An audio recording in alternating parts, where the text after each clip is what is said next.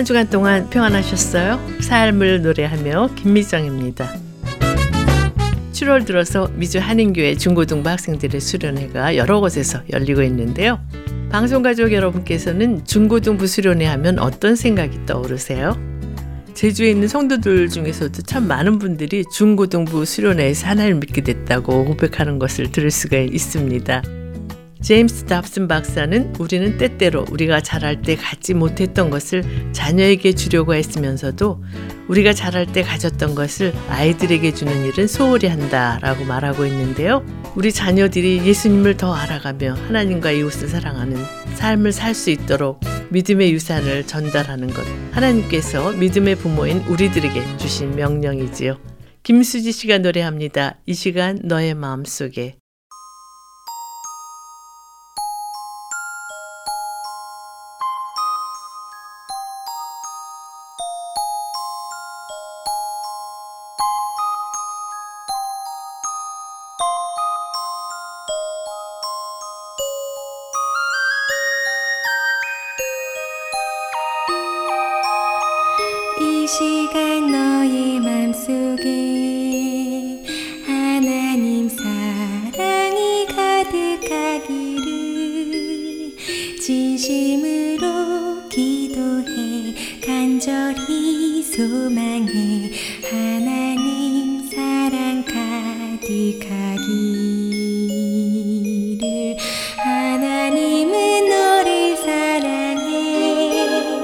얼마나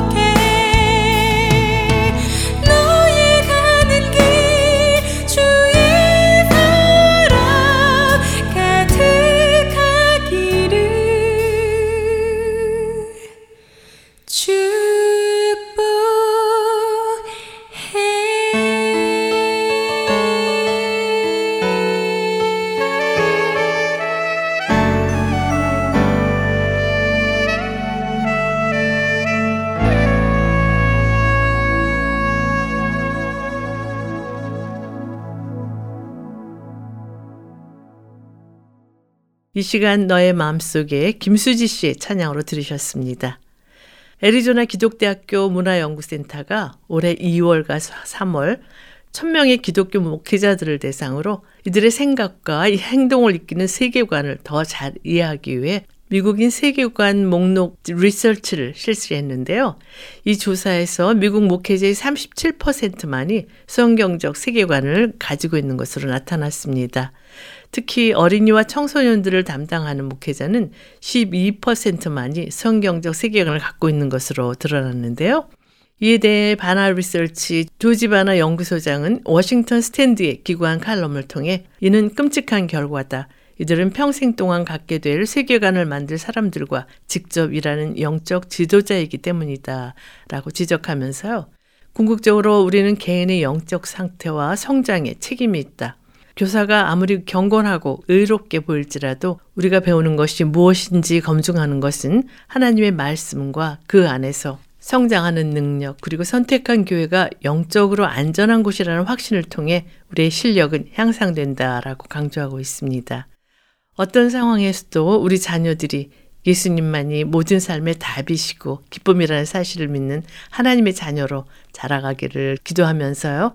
월드비전 어린이 합창단의 예수께로 가면 함께 들으시겠습니다.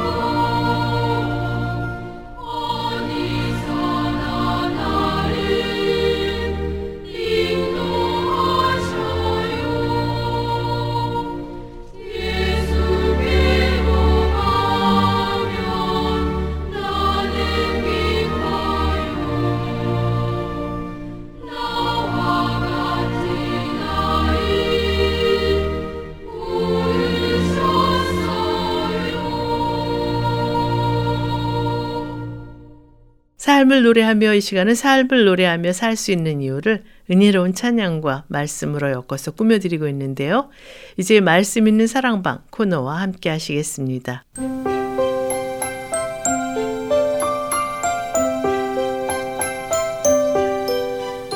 말씀 있는 사랑방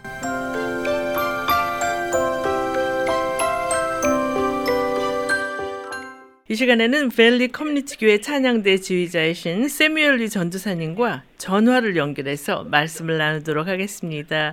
전도사님 안녕하세요. 안녕하세요. 더운 여름 어떻게 지내고 계세요? 네, 늘 저는 네. 아침 일찍에 도서관이 열릴 때까지 뭐 조금 주변을 걷다가 제가 쓴 글을 오디오로 듣기도 하고 그리고 공부하다가 좀 일찍 자고 생활은 똑같죠. 네. 전사님 오늘은 어떤 주제로 말씀을 준비하셨어요? 네, 오늘은 부끄러움 감수성이라는 이라고 하는 좀 생각해야 되고 느껴야 되는 그런 주제인데 네. 한번 하나님을 우리 삶 속에서 어떤 감수성으로 느낄 수 있는 부끄러움이라고 하는 단어를 사용한 성서를 공부하고 한번 나눠보려고 합니다. 네, 오늘 성경 본문은 어디를 준비하셨어요? 오늘은 제가 시편 40편 14절에 그리고 15절에 수치라는 말이 나와요. 제가 한번 읽어볼까요? 네. 내 생명을 찾아 멸하려 하는 자는 다 수치와 낭패를 당하게 하시며 나의 해를 기뻐하는 자는 다 물러가 욕을 당하게 하소서. 이 내용이에요. 네, 오늘 주제가 부끄러움 감수성이라고 하셨는데요. 왜 이런 주제의 말씀을 네. 준비하셨어요? 우리가 살다 보면 사실은 팬데믹이 오고부터도 그렇지만 깊이 묵상하고 기도하고 말씀을 본다는 게 스스로 하나님과 고독한 시간을 갖지 않는다면 아주 특별한 고난이 있는 사람이 아니라면 이게 유지하기가 쉽지 않아요. 네. 그리고 하나님이 그렇게 나에게 큰 은혜를 주셨음에도 불구하고 우리가 그것을 계속해서 기억한다는 것도 쉽지 않고요. 네. 그리고 뭐 심지어 우리가 지금 어, 팬데믹이라고 하는 아주 평범한 일들이 아닌데 이런 일들이 우리가 보면서도 덤덤해지고 있잖아요. 네. 그래서 우리가 도대체 인간이라고 하는 본성이 얼마나 잃어버리는데 아주 재능이 있는 게 아닌가. 음. 뭐 아우슈비츠 2차 대전 때에 사람을 죽인 것을 전 세계가 보고 충격을 받잖아요. 네. 그 인간의 본성이 얼마나 잔인한지에 대해서 지금도 일어나고 있잖아요. 총기 사건이라든지 며칠 음. 전에도 시카고에서 일어났고 네. 이런 일이 매해 매 순간 일어나고 있는데 사람들이 그렇게 심각하지 않아요. 음. 그리고 요즘도 바이러스가 지금 BA.B5가 지금 더 심각해졌는데 네. 그렇게 심각하게 느끼지 않아요. 그럼 마스크 안 쓰잖아요. 네. 그런데 왜 이렇게 심각하게 느끼지 않는다고 생각하세요? 어, 우리가 인간의 생명이 유한하기도 하고, 그 다음에 그런 걱정들을 한꺼번에 다 기억하고 수시로 자신을 괴롭히는 것이 그렇게 좋지 않다고 느끼는 것 같아요. 음. 그래서 정말 우리가 반드시 느껴야 되는 것까지도 빨리 희석되는 게 아닌가. 그렇게 생각이 돼요. 그래서 네. 정말 하나님께서 이런 것들을 말씀을 통해서 언급을 해 주셨기 때문에 음. 오늘 이 부끄러움이라고 하는 것은 도대체 우리 애가 어떤 역설적인 바보짓을 하고 있는지를 아주 잘 알려주세요. 음. 그렇다면 이런 끔찍한 상황들을 자꾸 잊어가는 것이 부끄러움 감수성하고는 음. 어떻게 연관이 되나요? 어, 이게 부끄럽지 않아지는데 이제 문제가 있는 거예요. 음. 그러니까 옷을 벗었는데도 부끄럽지 않아요. 왜냐하면 네. 너무 나쁜 짓을 많이 하니까 그게 뭐 그런 거죠. 음. 처음에는 옷도 갈아입고 뭐 남들을 의식하고 그러긴 하지만 점점 더 자기를 잃어버리니까 남도 의식할 필요가 없는 거죠. 네. 그러니까 굉장히 심각한 문제인 거예요. 음. 여기서 음악을 듣고 오늘 준비하신 말씀을 계속 나눴으면 하는데요. 어떤 곡을 준비하셨어요? 네, 주께서 주신 동산에라고 하는 제법 오래된 노래죠. 네. 김주택이라고 하는 바리톤 가수의 목소리가 탐이 나서 이분의 음악으로 한번 들어보고 싶은데 하나님이 주신 동산이 인간에게 얼마나 아름다운 것인지 우리가 이것을 지금 살고 있는 세상의 눈으로 보는 것을 너무 잊었지 않았나 그렇게 생각해서 한번 선정해 보았습니다. 네, 찬양 듣고 돌아오겠습니다.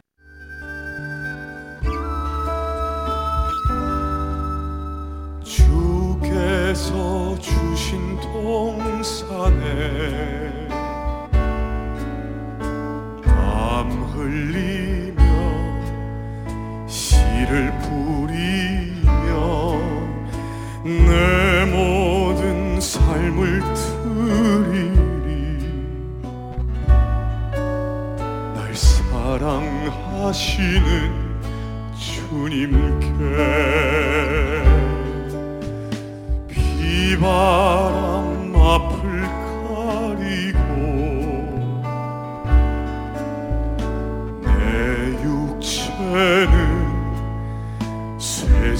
해져도 내몸 모든 삶을 드리리. 내 사모하는 주님께 땅 끝에서 주님을 맞으리.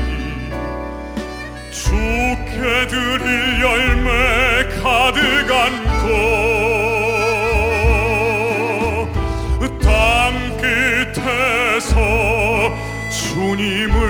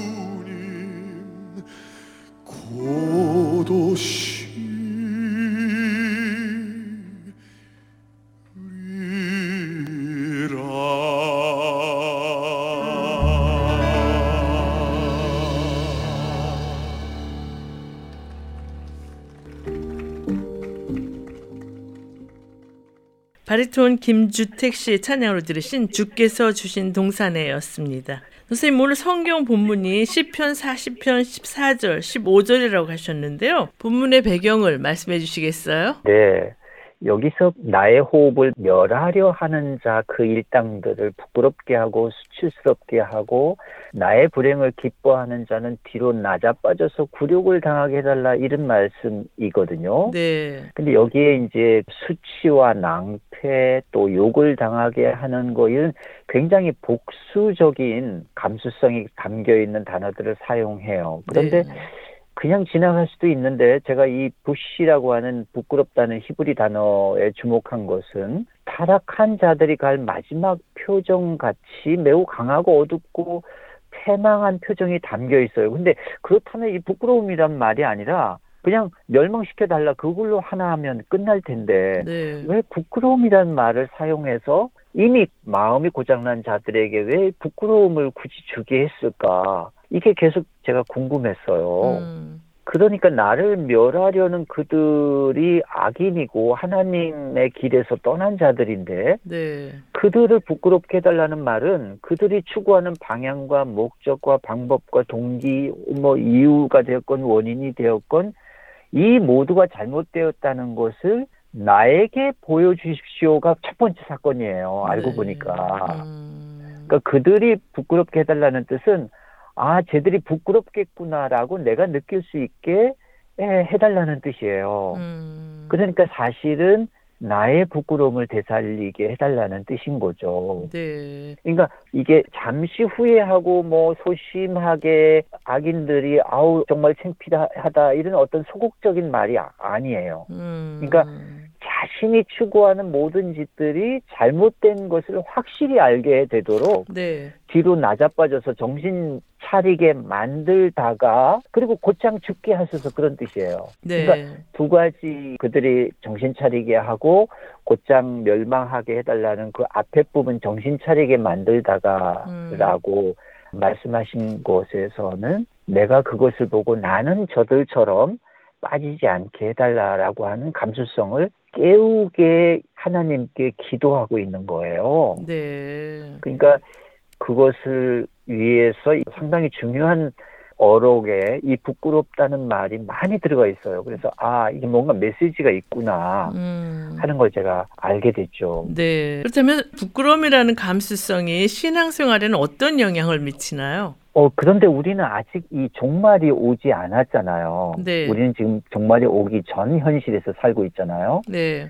그래서 이 부끄러움이 일어날 길로 갈지 아니면 부끄럽지 않은 길로 갈지 현실에서 결정해야 되는데 그것은 우리 몸에서 어떤 것들이 그렇게 여겨주느냐는 거죠. 네. 그러니까 그게 이제 부끄러움이라고 하는 감수성인데 음. 그러니까 지금 종말이 오기 전에 마음 감수성이라고 하는 것은 종말이 오기 전에 오른쪽에 설지 혹은 좌편에 설지 이것이 좌편에 서면 지옥으로 가는 거고 우편에 서면 천국에 가는 건데 네. 그것을 종말이 오기 전 지금 현재에서 자신을 스스로 시험할 수 있는 리트머스 시험지라는 거죠. 음. 그러니까 이 리트머스 시험지라고 하는 부끄러움이라고 하는 감수성은 아직 종말이 오지 않더라도 그 종말이 올 결과를 미리 의식할 수 있고 그래서 지금 현장에 계신 하나님의 시선을 보는 자는 부끄러움을 느끼는 거고 하나님의 시선을 보지 못하는 자는 부끄러움을 못 느끼는 거예요. 네.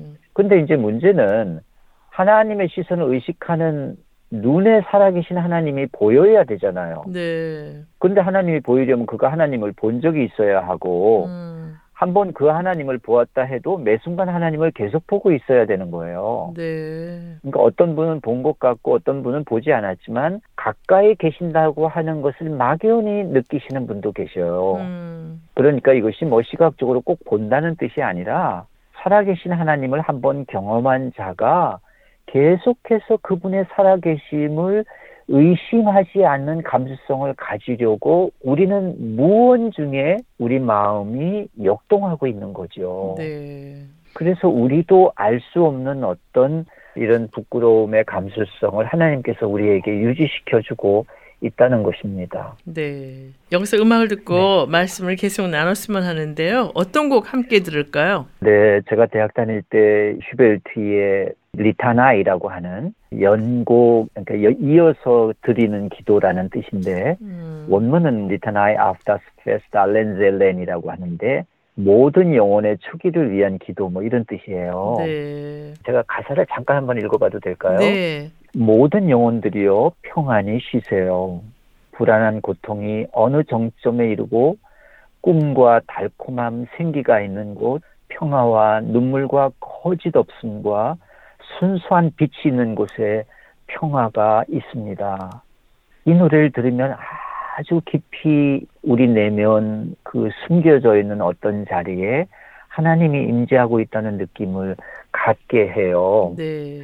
아마 이 음악을 들으면 아, 이 하나님께서 이런 미묘하고 아름다운 부끄러움이라고 하는 감성을 주셨겠구나. 그렇게 한번 느낄 만 하다. 그렇게 생각이 되는 곡인데, 디트리히 피셔 디스카우의 노래로 들어요. 한번 들어보시죠. 네. 음악 듣고 돌아오겠습니다.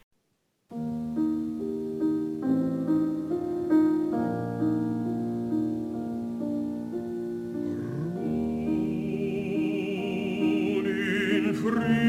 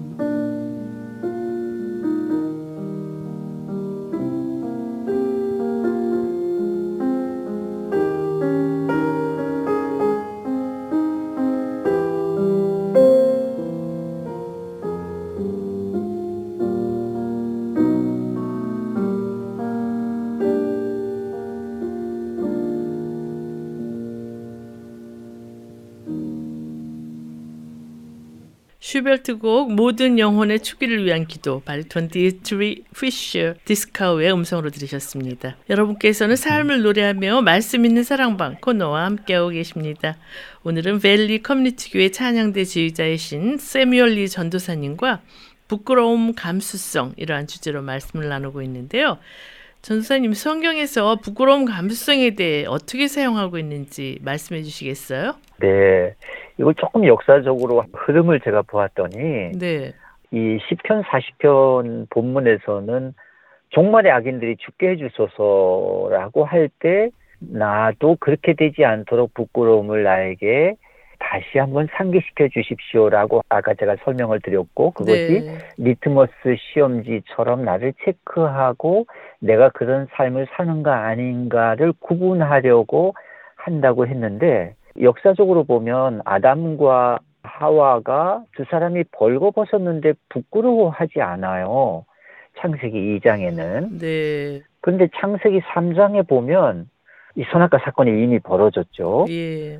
하나님이 오실 만한 곳에서 숨어 있어요. 근데 하나님이 어디 있느냐 그랬더니 내가 벗었으므로 부끄러워하여 내가 숨었나이다.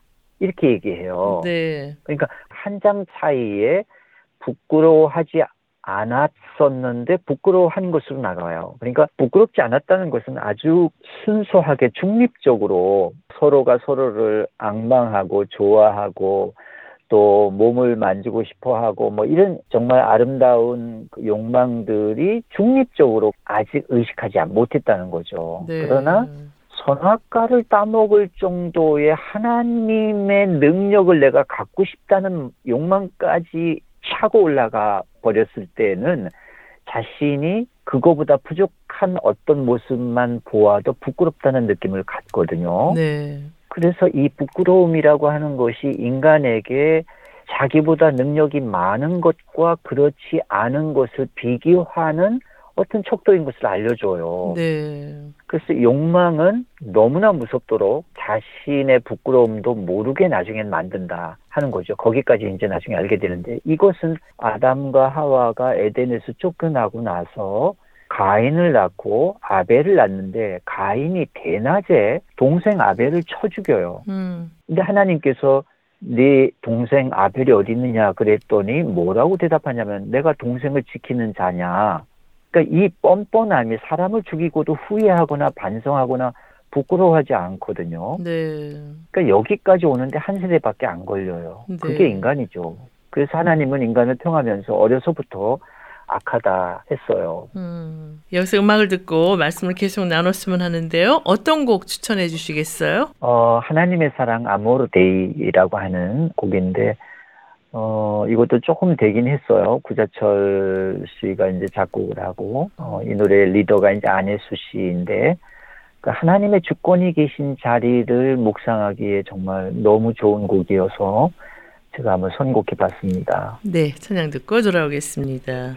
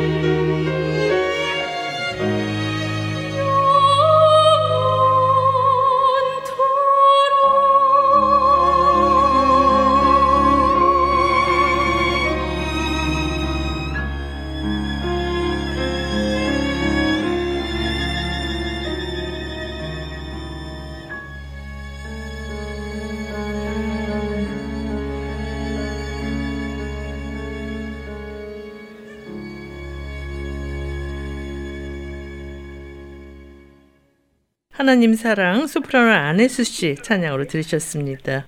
전사님 그렇다면 성경에서 말하고 있는 부끄러움이라는 것이 무엇인지 말씀해 주시겠어요? 어, 이 부끄러움은 뭐 아주 작은 것부터 큰 것이 있는데 큰 것은 수치라 그래요. 네. 근데 수치는 몸에 흐트러진 스스로를 드러내요. 음, 그러니까 수치는 행위의 형태가 아니라 행위 뒤에 숨은 거짓이에요. 네. 그러니까 그것이 드러나기 때문에 감당을 못하고 그냥 어, 당황하는 거거든요. 음, 그러니까 아주 자폐적이고 은밀한 부정적 행위를 갖고 있어요. 악의를 유발할 원인자를 숨기고 있는 거죠. 음, 근데 이것이 이제 죄의 원형이에요. 그리고 이거를 바깥에서 자각하는 감수성이 부끄러움이거든요. 네.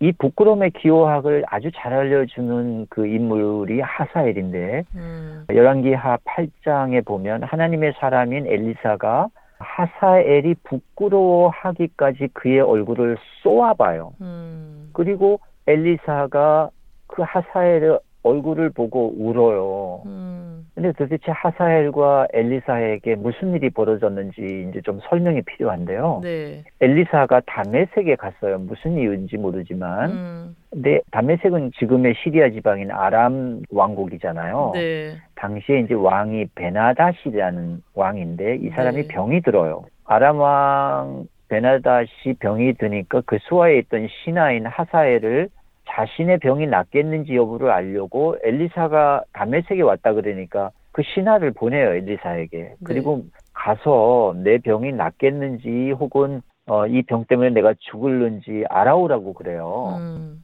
그래서 이 신하인 하사엘이 엘리사를 만나러 찾아가서 그 앞에서 똑같이 물어봐요. 나의 왕 베나다시 병에 걸렸는데 죽겠습니까? 살겠습니까? 물어보니까 그 얘기 대답은 안 하고 이 엘리사가 부끄러워서 민망할 정도로 얼굴을 쳐다보다가 마침내 울음을 터뜨려요. 네. 엘리세가 그 하사엘의 얼굴을 쳐다보다가 우는 이유는 무엇인가요? 근데 엘리사가 이 너의 왕 베나닷은 병이 나을 것이다. 그렇지만 죽을 것이라 해요.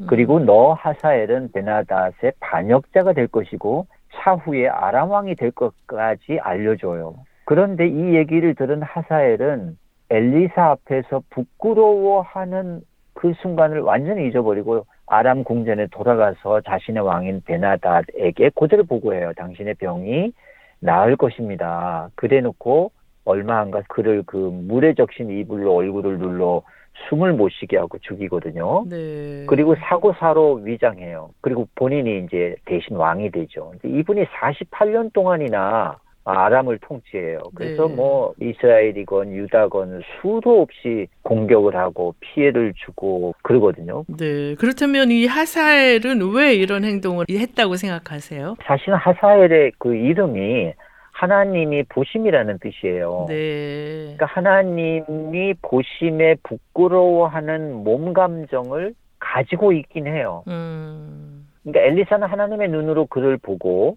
그자의 악행으로 이스라엘과 유다의 백성을 아픔을 보고 울거든요. 네. 근데 하나님의 백성의 타락을 심판하기 위해서 하나님이 사용한 하사엘은 악의 도구에 불과해요. 음. 그런데 우리가 지금 초점으로 하고 있는 것은 부끄러움이에요. 네. 엘리사가 울고 하사엘은 부끄러워해요. 음. 그리고 결국은 하사엘은 하나님의 명령을 그냥 이행하는 악의 도구로서만 존재해요. 음. 그러니까 하사엘이 악인이 아닌데 악인을 만드는 것으로 생각하시면 이거는 잘못된 해석이고요. 네. 하사엘은 악의 화신이 될 만큼 부끄러움을 전혀 의식하지 않는 사람이었다는 거죠. 엘리사 앞에 갔어도 또 하나님께서 그것을 알려주셨음에도 불구하고 그 짓을 하잖아요. 베나닷을 음. 죽이고 왕권을 탈취하고 사고사로 위장하고 이게 뭐 정말 아주 보통 교묘한 사람이 아니거든요. 네. 그러니까 부끄러움을 잃어버린 사람은 어떤 사람인지 그리고 이스라엘과 유다가 하나님을 버리고 우상 숭배에 빠졌을 때 그들의 부끄러움은 어떤 것인지를 아주 잘 드러내는 이야기라고 이제 생각하죠. 네. 찬양을 듣고 계속 말씀을 나눴으면 하는데요. 어떤 곡 함께 들을까요? 나의 주 나의 하나님이라고 하는 곡인데요. 박우정이 이끄는 소통 Gate Music으로 실황 예배 음원이에요. 네. 참 아름답습니다. 들어보시죠. 네, 찬양 듣고 돌아오겠습니다.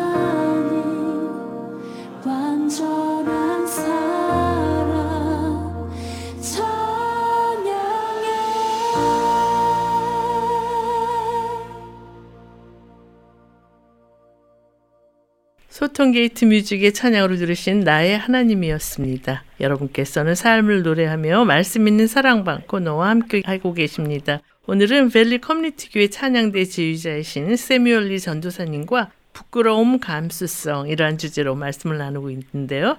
전도사님, 그렇다면 부끄러움의 네네. 감수성을 피하는 사람들을 향해 하나님께서는 어떻게 말씀하시나요? 이 부끄러움이라고 하는 주제를 잘못 생각하면 하나님께서 우리를 율법처럼 강제로 강압적으로 우리에게 뭐 이런 것들 불러일으키려고 하는 게 아닌가 그렇게 알 수도 있는데요. 네. 사실 부끄러움의 시작은 두 가지예요. 음, 그러니까 하나님께서 이 문제를 너무나 놀랍도록 가장 중요한 것과 그렇지 않은 것을 구분하고 너희들이 하는 짓이 무엇인지를 정확하고 분명하게 보여주시는 말씀이 예레미야 2장 13절에 있어요. 네. 그러니까 생수의 근원 되시는 하나님을 버렸다는 거예요. 음, 인간이. 그리고 스스로 웅덩이를 판다는 것이죠. 네. 그러니까 하나님의 길을 가려고 하는 게 아니라 스스로 자기의 에, 에, 욕망으로 웅덩이를 파고 거기다가 물을 가두려고 하는 거죠. 그래서 음. 얼마나 나는 이렇게 많은 물을 가질 수 있는지를 보여주려고 하는 거죠. 네. 그런데 그것이 웅덩이가 터진 웅덩이라는 거예요. 음, 그래서 여기서 알려주는 건 두 가지예요. 생수의 근원 되시는 생수의 샘이 하나님이 원하시는 그 길이고, 음, 그리고 우리가 추구하고 있는 부끄러움의 그 원초적인 방황이 시작되는 지점은 터진 웅덩이를 추구한다는 거예요. 네. 근데 이렇게 갈 때 부끄러워해야 되는데 부끄럽지 않아시고 심지어 악인의 역할을 한다는 거잖아요. 네. 그래서 부끄러움이라는 얘기를 성경에서 자꾸 보다가 너무 마음이 아파요. 왜냐면 정말에 다시 되돌아올 수 없는 강을 건넌 사람들이 당하는 부끄러움이에요. 음, 그래서 오늘날 우리에게 하나님께서 계속 설득하고 계신다는 것은 정말 하나님이 살아계시지 않는다면 우리에게 과연 이러한 것들을 어떻게 주실 수 있을까? 그렇게 느낄 만큼 정말 하나님께서 예비하시고 준비하신 구원의 그 놀라운 설레임을 우리가 다시 한번 환기할 필요가 있다고 생각합니다. 네.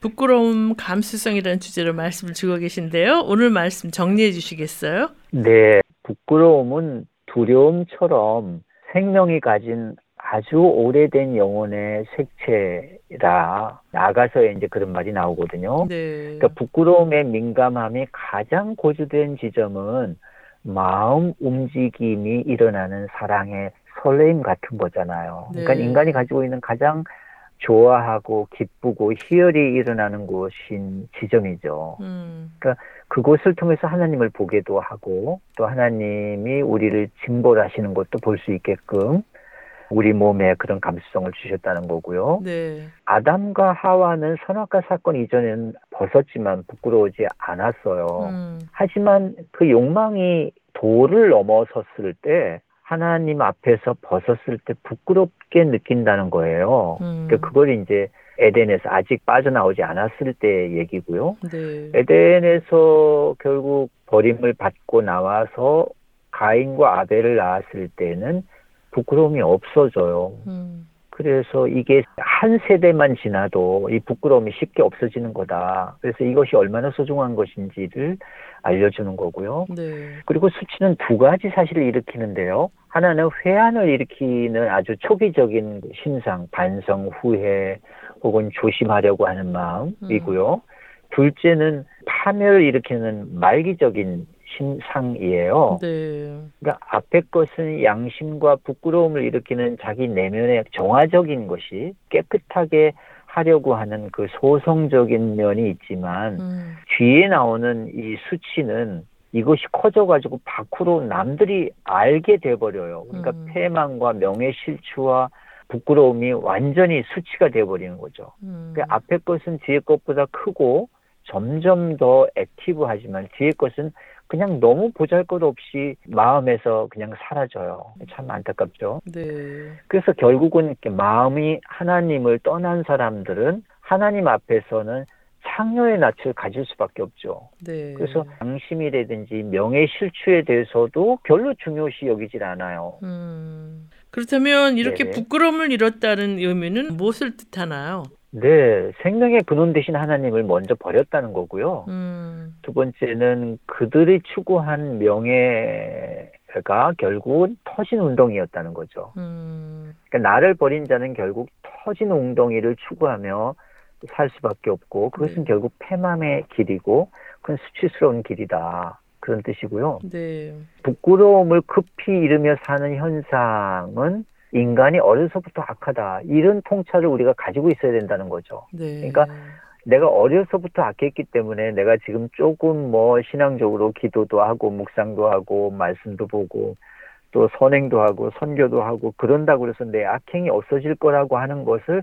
절대로 믿지 말라는 거죠. 음, 그리고 하나님 인간에게 주신 그 생명값에는 빚이 하나도 없는 상태로 온전히 자유로운 영혼으로 세상에 내보내시면서 재밌게 놀다 와라 그러셨단 말이에요 우리 보고. 네, 근데 인간이 욕망을 가지면 가질수록 그 하나님이 주신 그 온전하고 너무나 완전한 자유로운 영혼으로 사는 것이 아니라 가면 갈수록 그 자유를 빼앗기면서 살아요. 그 자유를 음, 전당포에 맡겨 가지고 그 이자로 허덕거리고 또 이것을 추구하다가 또 뭣도 뺏기고 뭣도 뺏기고 결국은 갚을 수 없는 상황까지 가버린다는 거죠. 그래서 하나님께서 이거를 정말 만 데나리온을 빚진 사람에게 완전한 용서를 해주시거든요. 그렇다면 하나님께서 허락하신 그 자유로운 영혼으로서의 삶을 살기 위해서 어떻게 해야 된다고 생각하세요? 결국은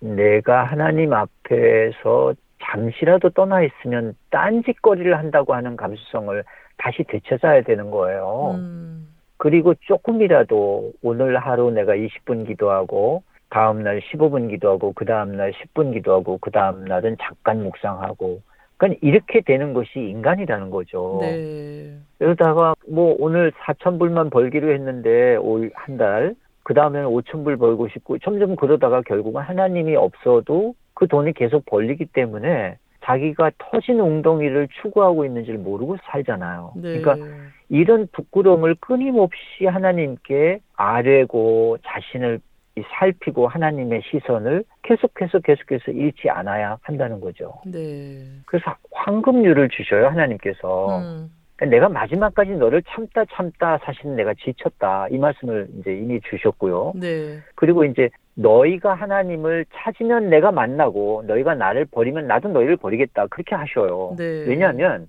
이것 말고 다른 방법이 없다. 내가 할 수 있는 방법은 이미 다 사용했다는 거죠. 음, 그래서 결국 목자를 쳐요. 그들의 스승도 쳐요.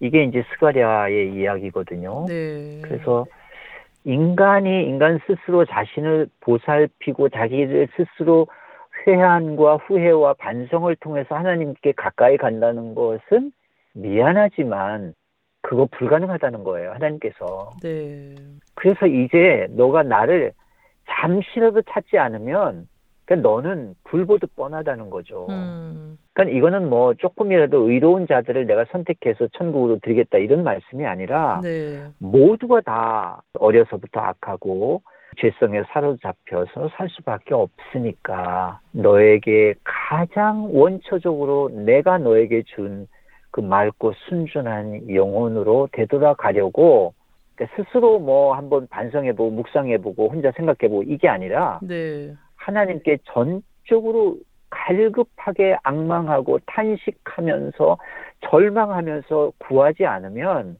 그거 안 만나 주겠다는 거예요. 네, 이게 이게 하나님의 황금률이에요. 역대하 15장 2절 한번 제가 읽어볼게요. 네, 그가 나가서 아사를 맞아 이르되 아사와 및 유다와 베냐민의 무리들아 내 말을 들으라. 너희가 여호와와 함께하면 여호와께서 너희와 함께 하실지라.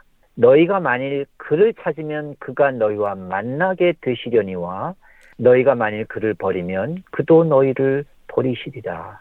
그렇게 말씀하셔요. 네. 오늘 부끄러움 감수성이라는 주제로 귀한 말씀 주셨는데요. 아쉽게도 마쳐야 할 시간이 다 됐어요. 전사님 귀한 말씀 감사합니다. 감사합니다. 삶을 노래하며 오늘 들으신 내용은 극동방송 미주지사 인터넷 홈페이지 usk.febc.net usk.febc.net에서 다시 들으실 수가 있습니다. 삶을 노래하며 이 시간은 방송가족 여러분과 함께 꾸며가기를 원하는데요. 극동방송 인터넷 홈페이지 febc.net, febc.net에 들어가셔서 창에 삶을 노래하며를 치세요. 그리고 삶을 노래하며를 클릭하시고 청취자 참여 게시판에 들어오셔서 아름다운 이야기나 좋아하는 찬양을 신청해 주시면 됩니다. 방송에 참여하신 분께는 김장한 목사님 책이나 찬양 CD를 보내드리겠습니다. 오늘 방송을 들으시고 궁금하신 점이나 극동방송 사역에 대해 관심 있으신 분은 연락 주십시오. 전화 562-448-1782 562-448-1782로 연락 주시면 자세히 안내해 드리겠습니다. 오늘도 우리에게 은혜를 베푸시는 하나님 앞에 나아가 구원의 기쁨을 회복하는 우리 모두가 되기를 소원하면서요. 삶을 노래하며 오늘 순서를 모두 마치겠습니다. 지금까지 저는 김미정이었습니다. 안녕히 계십시오.